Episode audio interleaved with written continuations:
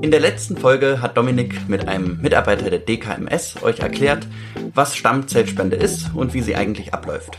Heute in dieser Folge lernen wir einen Stammzellspender kennen. Er erzählt uns, wie die Stammzellspende für ihn war und was er seitdem erlebt hat.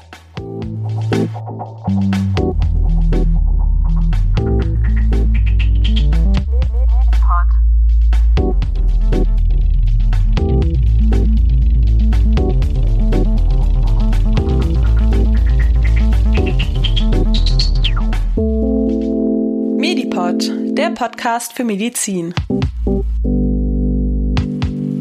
Hallo und herzlich willkommen zu Medipod. Ich bin der Kohli und ich begrüße heute ganz herzlich den Johannes. Hallo Kohli, danke, dass ich kommen darf. Hallo Johannes. Ja. Du hast vor einiger Zeit eine Stammzellspende gemacht. Richtig, genau.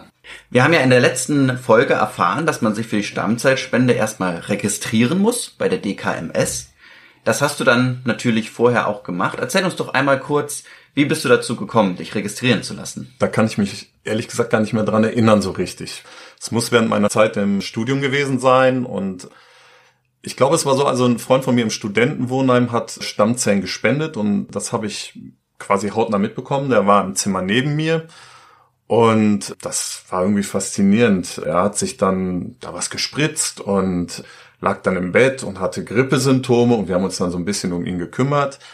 Und ich glaube, dass das der Grund war, dass ich irgendwann mal an einem Stand von der DKMS vorbeigekommen bin und da so, so ein Stäbchen quasi bekommen habe und mir dann gedacht habe, naja gut, wenn der Leben retten kann, also was er damals auch gemacht hat, dann kann ich das ja auch. Also ich vermute mal, dass das irgendwie so abgelaufen ist, weil ich garantiert nicht bewusst die DKMS angeschrieben hätte und mir so ein Set bestellt habe. Dann sind, glaube ich, gute zehn Jahre ins Land gegangen und ja, irgendwann kam dann halt der Anruf. Ne? Also ja. hast du dich damals relativ spontan entschlossen, das Thema dann auch wahrscheinlich gar nicht so weit weiter verfolgt und dann kam nach zehn Jahren eine Rückmeldung. Genau, genau. Ich hatte das überhaupt nicht mehr im Kopf gehabt. Ne? Da klingelte dann, äh, weiß ich noch, war ein schöner Tag, war gut gelaunt, meistens gut gelaunt. Und dann klingelte dann halt das Telefon auf einmal und äh, dann meldet sich die DKMS und ich dachte zuerst, ja, das ist ein Werbeanruf oder sowas in die Richtung. Und dann so, ja, sie haben sich als Stammzellenspender bei uns registrieren lassen. Ja, gut. Ne, äh, ja, habe ich. Äh, ja, äh, sie kommen bei uns als potenzieller Spender in Frage und ob ich denn bereit wäre zu spenden. Ja, ja. Was sagt man dann? Ne? Da sagt man ja nicht nein. Ne? Dann habe ich sofort gesagt, ja klar, natürlich. Also Mhm. ja, da kam es mir dann auch wieder irgendwie, dass ich das mich mal registriert hatte, aber wie gesagt, ich weiß nicht mehr, wann es genau war. Ja. Also es war für dich direkt klar, ja, das, das mache ich auch. Oder warst du erstmal von diesem Anruf verunsichert, überrascht? Musstest Nee. du erstmal nachdenken? Nee, eigentlich gar nicht. War, war, war sehr spontan eigentlich, dass das die Frage war, äh, äh, wollen Sie spenden? Und da, da gab es irgendwie kein Nein in meinem Kopf. Ja, also überhaupt nicht. Gar keine Frage. Ja, natürlich. Klar, habe mich registriert. Äh, wenn ich jetzt Nein sage, weiß nicht, hätte ich mich, glaube ich, geschämt, Nein zu sagen. Ja, Okay. Ja. Obwohl natürlich dann äh, in dem Moment wahrscheinlich die Entscheidung auch immer noch ganz frei ist. Was haben die denn gesagt am Telefon zu dir? Wie haben die das äh, dir erläutert, was jetzt vor dir steht? Oh, ähm, waren, erstmal waren sie sehr freundlich. Das muss man, muss man schon mal sagen. Ja, eigentlich, eigentlich wurde da nicht, nicht so viel, viel gesprochen. Man, man, man sagt, ich bin bereit dazu, Stammzellen zu spenden und dann ist eigentlich ein relativ lockeres Gespräch gewesen. Es war eine Frau aus Tübingen, die mich angerufen hat. Und die sagte dann, ja, wir schicken ihn dann erstmal zur genauen Bestimmung, bekommt man erstmal, ich glaube, das waren so drei Teströhrchen, nennen die sich, glaube ich, so, wo man Blut mit abnimmt. Und das bekommt man nach Hause geschickt und dann muss man sich halt erstmal selber oder beim Hausarzt dann Blut abnehmen lassen und dann schickt man das erstmal wieder zurück. Also heißt, es ist erstmal noch relativ unverbindlich, würde ich sagen. Ja, Genau. Also es war noch kein, kein Druck, in Anführungsstrichen, da. Ja, also keine, keine Verantwortung erstmal. Also es war sehr locker. Ja, das haben wir ja auch in der letzten Folge gelernt, dass auch erstmal mehrere angeschrieben werden und die dann auch nochmal genau untersucht. Und dass erst dann geschaut wird, passt es jetzt wirklich so, wie das vorher auch aussah und dass dann der, der am besten passt, ausgewählt wird. Ja. Wie ja. ging das bei dir denn dann weiter? Das ging relativ fix, muss ich sagen. Also ich äh, war da natürlich sofort engagiert. Man muss auch sagen, dass das alleine die Anfrage, die hat mich, nachdem ich aufgelegt hatte, erstmal emotional ein bisschen umgehauen. Ne? Also da ist schon ein Tränchen geflossen, weil man denkt sich so, wow, ich bin in so einem kleinen, erhabenen Kreis wahrscheinlich oder eventuell der Einzige, der, der, der helfen kann. Und ja, tatsächlich, das hat, ich glaube, 24 Stunden gedauert. Da kam das Paket von der DKMS an und dann bin ich zu meinem Onkelchen gegangen, äh, mein, mein Hausarzt, und ähm, der hat dann direkt das Blut abgenommen. Wir haben es dann eingeschickt. Und das ging auch dann wieder relativ schnell. Ich glaube, es waren vier oder fünf Tage. Da hatte sich dann das Labor gemeldet und hatte gesagt, dass ich also in Frage komme. Was immer noch nicht heißt, glaube ich, dass man dann Stammzellenspender wird. Ja, und ja, trotzdem denkt man sich so, ich bin in Runde zwei. Ja, Ja. Also es, es geht auf jeden Fall schon mal weiter und ich bin potenzieller Spender. Also waren das eher Tränen der Rührung, nicht, nicht der Angst vor dem, was vor dir Ja, ja, ja, auf jeden Fall der Rührung. Also es ist, ich habe so ein Gefühl halt noch nie gehabt. Ich kann das auch schwer beschreiben. Es ist so, so, so, ja, vielleicht Angst, vielleicht doch noch ein bisschen. Es ist so, so, so Glück und Angst. Also da setzt dann so langsam schon das Gefühl einer Verantwortung für ein, ein, eine fremde Person, ein fremdes Leben ein. Ja. Und konkretisiert hat sich ja das dann erst, als die DKMS dann gesagt hat, so, du bist für uns ein wichtiger Spender und komm doch zu uns nach Köln in die, in die Klinik und, und spende halt, ne? Also zu diesen ganzen Voruntersuchungen, die man erstmal machen muss vor der Spende, äh, bin ich dann eingeladen worden. Ja. Okay. Das war dann wieder ein paar Tage später. Kann ich gar nicht mehr so genau sagen. Also die, die, die ganze Geschichte war, glaube ich, oh, dreieinhalb, vier Wochen, vielleicht fünf gedauert. Ja. Von dem Anruf bis zur Spende. Richtig, das ging also schon relativ fix und das hat mir so ein bisschen das Gefühl gegeben, das ist akut. Ja, also ich habe mir das so als Laie anders vorgestellt. Ich dachte, ja, der da ist jemand, der hat Blutkrebs, der hat eine Chemotherapie, der ist vielleicht schon seit einem Jahr im Krankenhaus und dann sagt man irgendwann, der ist in diesem Fall vielleicht austherapiert und dann müssten wir jetzt mal uns nach einer Stammzellenspende umgucken. Ich hatte eher das Gefühl, dass das so eine dringende Geschichte ist in diesem Fall, ja. Und das hat das Ganze dann irgendwie so ein bisschen dann, es hat sich so mit den Emotionen gesteigert langsam. Also beim, ich habe ja gerade gesagt, so beim Anruf war das noch so ein bisschen so, so ein kleiner Hammer, aber irgendwie so, ja, erste Runde mal gucken und irgendwie ging die Kurve dann steil bergauf. Ja, also ich glaube, mit steigender Verantwortung hat das dann zugenommen. Ja. Also hast du in diesen vier bis fünf Wochen auch schon ja viele Emotionen durchgemacht, die Verantwortung da auch ein bisschen als Druck gespürt, Ein positiver Druck. als positiven Positiver Genau, ja. Druck auch, auch mir gegenüber zu sagen, weil da ist ja auch immer noch nicht klar, bis man bei dieser Voruntersuchung war, dass man dann auch wirklich der Stammzellenspender ist, weil man muss ja 100% gesund sein. Und dann kommt in einem auch die Frage auf, bin ich denn 100%ig gesund, um das zu machen? Da kann ja an Kleinigkeiten liegen, die, wo, wo die, das Labor sagt, das können wir so nicht machen. Ihre Blutwerte sind irgendwie schlecht und äh, deshalb können wir das nicht machen. Sie vertragen das Medikament nicht oder sonst irgendwie. Ne? Das war aufregend. Ne? Ja. Aber Aber am Ende hat bei dir alles gepasst. ja, ja, das auf jeden Fall. Also bin dann in nach Köln in, ins Labor gegangen und dann wurde man da erstmal durchgecheckt. Also das man, mit einem netten Frühstück und einem Fragebogen und einem Film hat das begonnen. Und dann äh, wird man tatsächlich auf Herz und Nieren, so kann man das sagen, wird man dann geprüft. Also das heißt, äh, die haben einen gewogen und vermessen und ja, natürlich tausend Fragen beantwortet. Und dann ist man zu einer, ja, wie, wie nennt sich das, Ultraschalluntersuchung gegangen, haben Organe vermessen, so wie ich das verstanden habe für mich. Und weiß gar nicht, was ich noch abnehmen musste. Ich glaube, die haben mir gefühlte 2000 Röhrchen Blut noch abgenommen. Es waren, glaube ich, naja, aber es waren, waren schon viele, waren, glaube ich, so um die zehn Stück, wenn nicht mehr.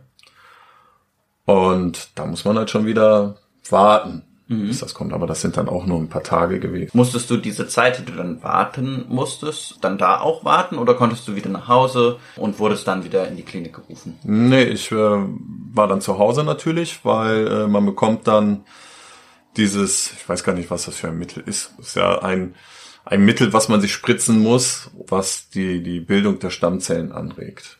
Genau, das haben wir ja letzte Folge kennengelernt. Das ist dieser Botenstoff GCSF, der dann die Stammzellen anregt, sich zu vermehren. Ja. Und den musstest du dir dann selbst spritzen. Richtig. Diese vier Tage richtig, lang. Ja. richtig. Das, wenn ich es noch richtig weiß, morgens, mittags und abends. So in das Fettgewebe am Genau, da wo es einem letztendlich so am, am angenehmsten ist. Aber ich habe keine Angst vor Nadeln, also dementsprechend war das, das sind kleine Piekserchen und äh, dann ist es auch gut. Und ich kann auch sagen, dass meine die Nebenwirkungen, die zu erwarten war, man spricht ja immer von grippeähnlichen Symptomen, Gliederschmerzen, die haben sich bei mir extrem im Rahmen gehalten. Also ich hatte von, das waren glaube ich so ungefähr eine, eine Woche ist das, ne? fünf bis, bis sieben Tage waren das. War es wirklich so, am ersten Tag hatte ich nichts, am zweiten Tag habe ich gemerkt, so ja, ist für mich so ein bisschen schwerer irgendwie gefühlt. Und dann hatte ich an einem Tag also so Gliederschmerzen, könnte man das vergleichen. Also ich hatte irgendwie so das Gefühl, mich drückt so ein bisschen auseinander. Mhm. Wie gepaart mit Muskelkater. So, so, so, so, so kann man das, glaube ich, gut beschreiben. Es ist, als wäre ich das erste Mal seit zehn Jahren Ski gefahren und wache am nächsten Morgen auf und denke mir so, oh Gott, was hast du für einen Marathon hinter dir? Aber die Nebenwirkungen waren nicht, nicht schmerzhaft oder so. Sie waren einfach nur so ein bisschen unangenehm. Gut, also das war jetzt die Vorbereitung auf die Spende mit diesem Medikament GCSF. Du hast gesagt, du hattest eher leichte Nebenwirkungen. Das kann auch mal ein bisschen, ja, bisschen mehr Muskelschmerzen, Knochenschmerzen machen, grippeartige Symptome. Ja, so kann man das vielleicht auch beschreiben. Das ja. hast du auch damals bei deinem Freund erlebt, der schon eine Spende gemacht hatte. Ah, der war ein bisschen schlimmer dran. Also der hat tatsächlich flach gelegen. Bei mir war es tatsächlich nur ein Tag und selbst da ging es mir verhältnismäßig gut. Also es war, war jetzt nichts, was mir wehgetan hätte oder ich hätte Schmerzen erfahren. So würde ich das nicht beschreiben bei mir. Okay. Also ja. alles noch aushaltbar. Ja, selbstverständlich, gut. selbstverständlich. Und wie kam es dann zu der eigentlichen Spende? Wann war die und wie lief dieser Tag ab? Ja, die ist dann tatsächlich, ist die direkt, wenn man das Medikament absetzt. Man gibt sich also die letzte Spritze morgens früh und dann fährt man in die Entnahmeklinik, wenn man nicht schon längst da ist. Bei mir ist es Glück gewesen, dass die, die Klinik in Köln von meinem Wohnort jetzt nicht so weit entfernt ist. Also dementsprechend konnte ich morgens früh selbstständig mit dem Auto hinfahren. Ich habe mich dann abholen lassen, weil ich natürlich nicht wusste, was da auf mich zukommt. Ne? Also mir ist das ja dann mit einer Zentrifuge aus dem Blut gefiltert worden. Das nennt sich ja periphere Stammzellenentnahme. Und das wohl die Methode, die auch bei, ich glaube, 80 Prozent der Stammzellenländer genau. angewendet wird. Heutzutage bei den häufigsten Stammzellen. Ja, genau. ja, so, so hatte ich das äh, von denen auch mitbekommen. Das bekommt man auch vorher gesagt. Ne? Also man, die können anhand der Werte feststellen, wie viele Stammzellen man oder ob man genügend Stammzellen für die Spende erreicht, kann man da, glaube ich, errechnen. Ja, und dann fährt man morgens früh in diese Klinik hin und wird dann vorbereitet. Ja. Wie lief das ab? Und wie lange dauerte diese Spende? Oh, ich glaube, bei mir war es auch relativ schnell. Es waren vier Stunden. Also morgens früh ankommen, kleines äh, Willkommensgespräch, ein Frühstück gibt es dann und man ist ja schon gebucht und äh, tatsächlich war ich war ich überrascht, wie viel da doch los war. Also ich glaube, die haben sechs oder acht Plätze da gehabt und äh, die waren alle schon belegt. Ich war so mit einer der letzten die dann gekommen sind, genau, ja. Der eigentliche Prozess der Spende läuft dann, das haben wir in der letzten Folge auch schon gehört, so ähnlich ab wie eine Blutspende oder Plasmaspende. Ja, bloß dass man einmal rein, einmal raus hat. So könnte man sich das genau, ungefähr vorstellen. Ja. Äh, man liegt in einem ziemlich bequemen Stuhl. Man bekommt dann tatsächlich die größte Nadel bei dieser Spende in den Arm gesteckt. Das heißt also, bei mir war es rechts raus, links rein in den Arm und mhm. dann wird das Blut einmal durch, ich nenne es jetzt als Laie eine Zentrifuge, das ist ein rappelnder Kasten nebenein, wird das, werden einem die Stammzellen dann aus dem Blut gefiltert und dann kann man tatsächlich im Beutel über sich kann man dann sehen, wie die Stammzellen da reinlaufen. Ja, ist vielleicht ganz schön zu sehen, was da dann auch gewonnen wird, oder? Richtig, richtig. Mhm. Für, für mich war es überraschend, wie einfach das Ganze doch war letztendlich. Also ich habe mir das alles viel komplexer vorgestellt, viel technischer, aber dass, dass das Stammzellenspenden so eine einfache Sache ist und dass die Stammzellen einfach, wirklich ganz einfach in diesen simplen Plastikbeutel reinlaufen, das hat mich doch wirklich überrascht. Generell hat mich dieser, dieser, der, das,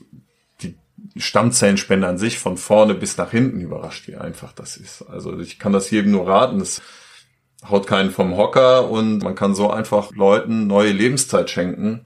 Das beflügelt jemanden ja auch. Ja, also es ist eine Fall. ganz tolle Geschichte eigentlich. Ja. Auf jeden Fall faszinierend, was die Medizin heute schon kann. Ja. Du hast ja jetzt diese Stammzellspende aus dem peripheren Blut gemacht. Ja.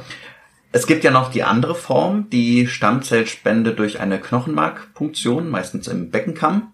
Und wie genau die abläuft, das erklärt uns Caro nochmal in einem kleinen Mediklärt. Kurz und knackig, Mediklärt. Johannes hat uns berichtet, wie die Stammzellspende aus dem Blut funktioniert. Dieses Verfahren wird auch periphere Stammzellspende genannt. Sie wird heute am häufigsten angewendet. In seltenen Fällen ist aber immer noch die sogenannte Knochenmarkspende nötig. Bei diesem Verfahren werden die Stammzellen aus dem Knochenmark direkt entnommen. Dafür wird dem Spender mit einer Nadel in den Beckenkamm gepiekst, also den großen Knochen in eurem Becken. Dabei schläft der Spender in Vollnarkose und bekommt von dem Eingriff nichts mit. Nach rund 60 Minuten ist genügend Material entnommen und die kleine Wunde wird verschlossen. Das Knochenmark im Beckenkamm wird vom Körper des Spenders danach wieder innerhalb von zwei bis vier Wochen vollständig neu aufgebaut. Das Becken kann nach der Spende kurze Zeit etwas wehtun, so wie wenn ihr euch feste gestoßen habt. Der Aufenthalt im Krankenhaus dauert für den Spender insgesamt drei Tage. Außer den Risiken der Narkose ist dieser Eingriff sehr harmlos. Doch er dauert länger und ist mit einem höheren Aufwand verbunden. Deswegen wird, wenn möglich, die Stammzellspende aus peripherem Blut bevorzugt.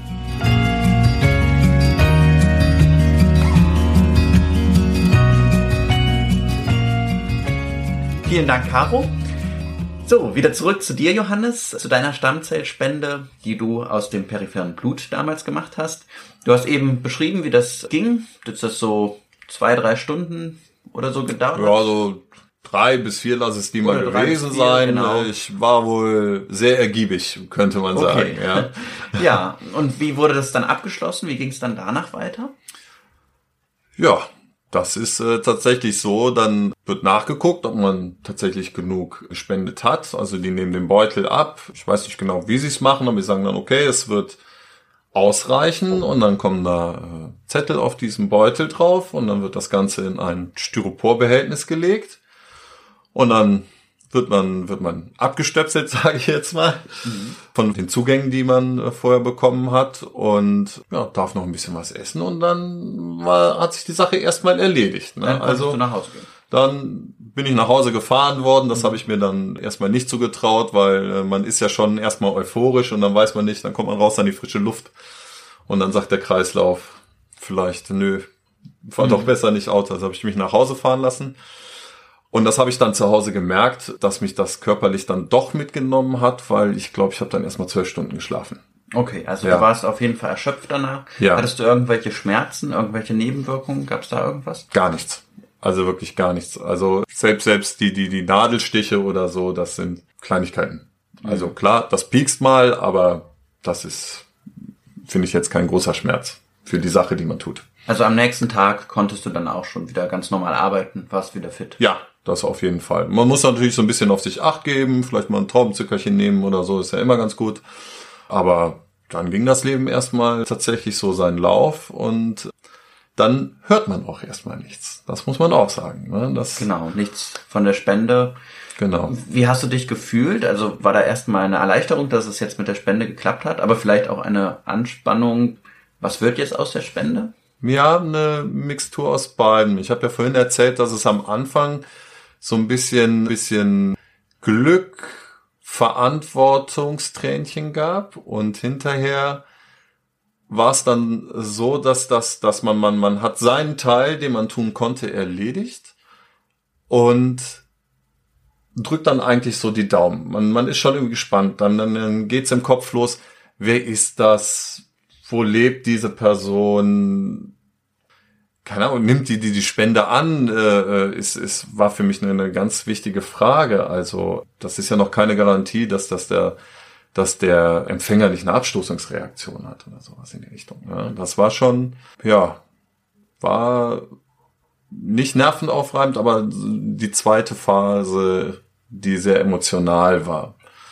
Und ich glaube, drei Wochen nach der Spende war das. Kann sein, dass ich mich irre. Kann man nachfragen, wo es denn hingegangen ist.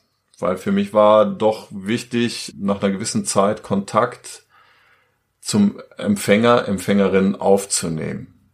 Das funktioniert in Deutschland nach zwei Jahren. Und in manchen Ländern ist es zum Beispiel gar nicht möglich. Also ich glaube, da wäre ich, wäre ich vielleicht ein bisschen enttäuscht gewesen, wenn ich da keine Informationen erhalten hätte.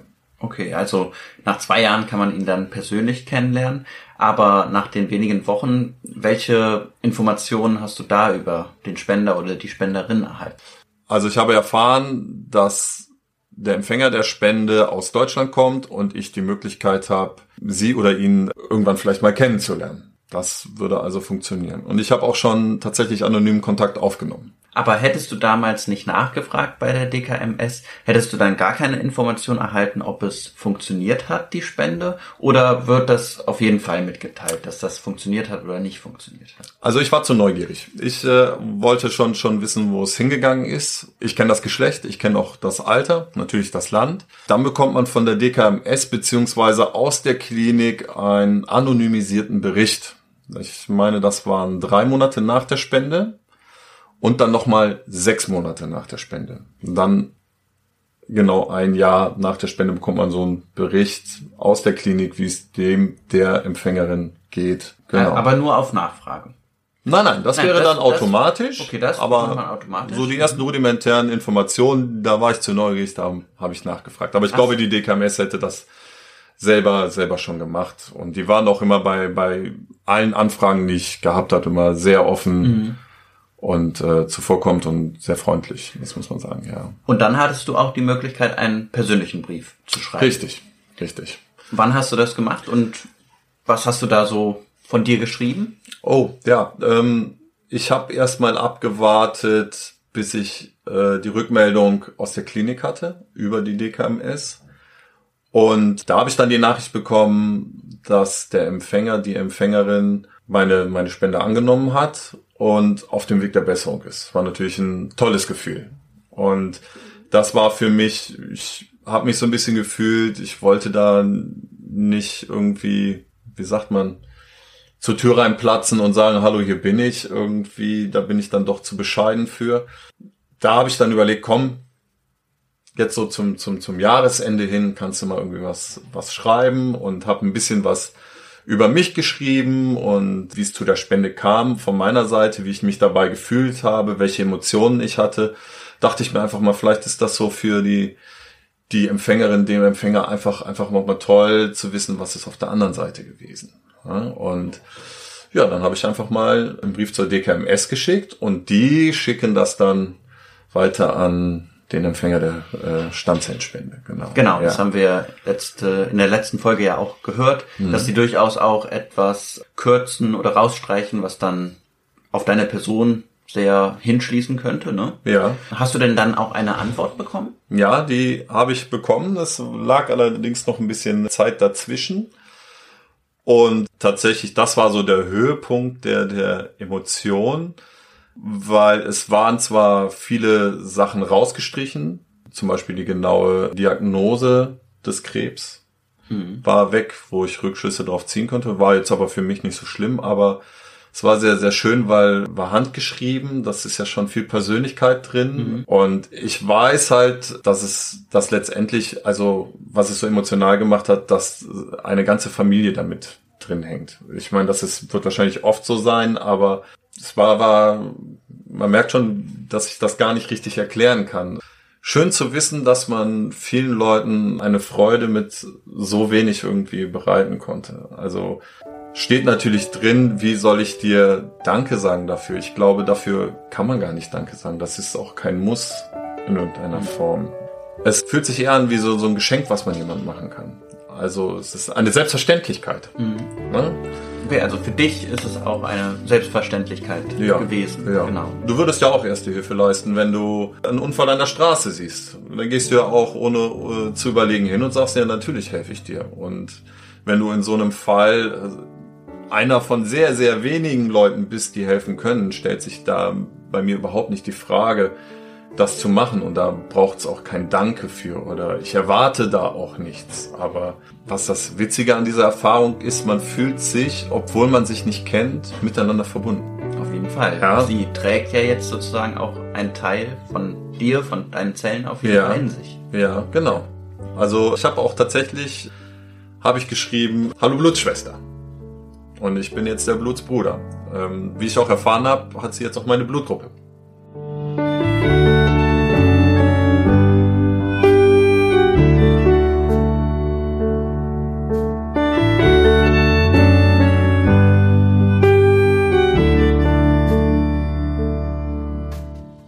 Nun sind die zwei Jahre ja noch nicht rum. Ihr habt euch jetzt nicht persönlich kennengelernt bislang. Würdest du dir das denn wünschen, auch in Zukunft, sie persönlich kennenzulernen? Ich glaube schon, dass das eine tolle Erfahrung sein wird. Aber das liegt natürlich auch in den Händen der, der anderen Seite. Wie es letztendlich aussieht, vielleicht überfordert es ja jemanden auch emotional. Kann ja auch sein. Also ich glaube, den Respekt muss man dann auch davor haben, dass man sagt, die andere Seite wünscht das jetzt vielleicht nicht. Also da bist du auch noch ganz offen und könntest auch damit umgehen, wenn sie das jetzt nicht wollen würden. Ja, auf jeden Fall. Also ich glaube, ich fände es schade finden würde ich es schon. Ja. Aber wenn, wenn jemand das nicht möchte, dann muss man das auch respektieren. Ich finde, die DKMS macht das auch ganz richtig, dass man diese zwei Jahre Sperre hat, weil man sich, glaube ich, sonst zu sehr verantwortlich fühlt. Also ich meine, man muss sich ja auch immer vor Augen führen, nur weil man gespendet hat, heißt es ja noch lange nicht, dass das ein Überleben auf Dauer ist. Ich glaube also, das muss man auch immer mit sich tragen.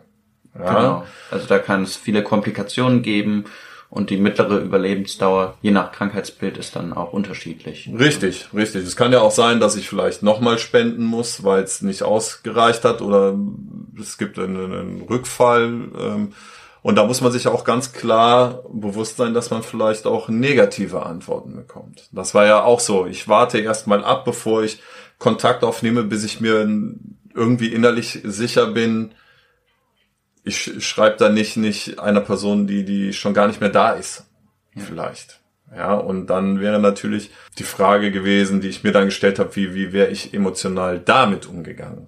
Ja, mhm. Also, sagen wir mal, du, du spendest und du kriegst dann auf einmal die Nachricht so, ja, danke für deine Spende, aber der Patient, die Patientin ist leider verstorben, hat es nicht angenommen. Und äh, da muss ich meiner Familie danken, die sind also hingegangen und haben gesagt, bereite dich auch darauf vor. Ne? Aber es ist ja nichts Negatives zu spenden. Du gehst ja hin und du bist ja wenigstens, sage ich mal, somit der letzte Rettungsanker für so einen Menschen, das Leben zu verlängern. Das heißt also, man kann und darf sich eigentlich keine Vorwürfe machen, wenn es halt nicht kein, kein, positives Ende nimmt. Ja. Na?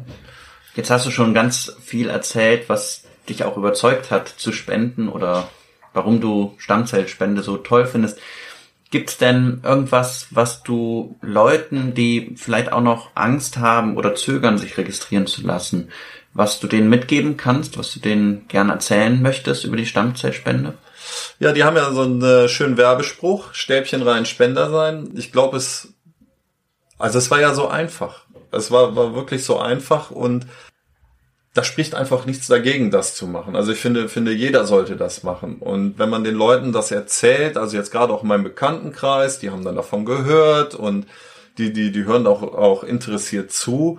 Und dann erzählt man ihnen das und dann sind die meisten tatsächlich verwundert. Ach, so einfach ist das? Also, weil, ihr habt es ja schon erwähnt, gibt es ja noch die andere Methode, wo man dann die Stammzellen aus dem Becken holt, wird das oftmals mit Rückenmark verwechselt. Und ich habe ganz viele Leute gehabt, die haben gesagt, ja Mensch Johannes, aber wenn die dir das aus dem Rückenmark rausholen, ja, dann kann ja sein, dass die sich da vertun und dann sitzt du dein Leben lang im Rollstuhl.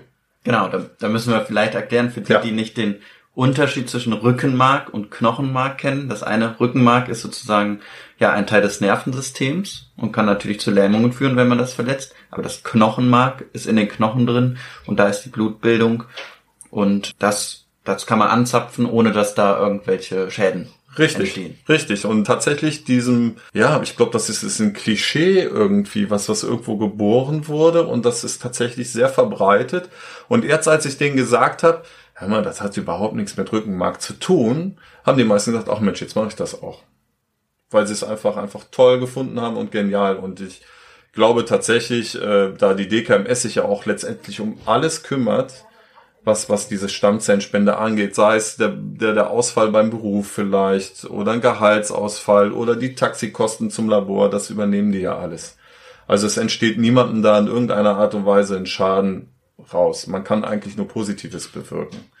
Und da kann ich jedem sagen, wenn ihr in irgendeiner Art und Weise irgendwann mal an so einem Stand vorbeikommt, sei es von der DKMS oder es gibt ja noch andere Organisationen, die das machen, dann registriert euch da einfach. Ja, man Genau. kann nur Positives bewirken und das, was man emotional daraus lernt und generell, glaube ich, so für sich, fürs Leben daraus lernt, das ist eine ganze Menge. Ja, also das ist schon ein tolles Gefühl zu sagen, ja, ich habe da was Cooles gemacht. Es macht Spaß. Ja. Vielen Dank dir, Johannes, heute für diese ganzen Einblicke in deine Spende und was du da alles erlebt hast. In der nächsten Folge werden wir dann eine Empfängerin kennenlernen und wie sie das erlebt hat, Stammzellen gespendet zu bekommen. Wenn ihr, die Zuhörerinnen und Zuhörer, noch irgendwelche Fragen zum Thema Stammzellspende habt, dann schreibt sie uns gerne auf Instagram oder per E-Mail und dann beantworten wir die gerne. In der nächsten Folge geht es dann, wie gesagt, weiter mit der Empfängerin. Dir nochmal vielen Dank, Johannes, für deine Zeit heute, für deine Einblicke. Sehr gerne. Danke für die Einladung. Und dann bis zum nächsten Mal. Bis dann. Auf Wiedersehen. Medipod. Jeden ersten und dritten Mittwoch im Monat. Überall, wo es Podcasts gibt.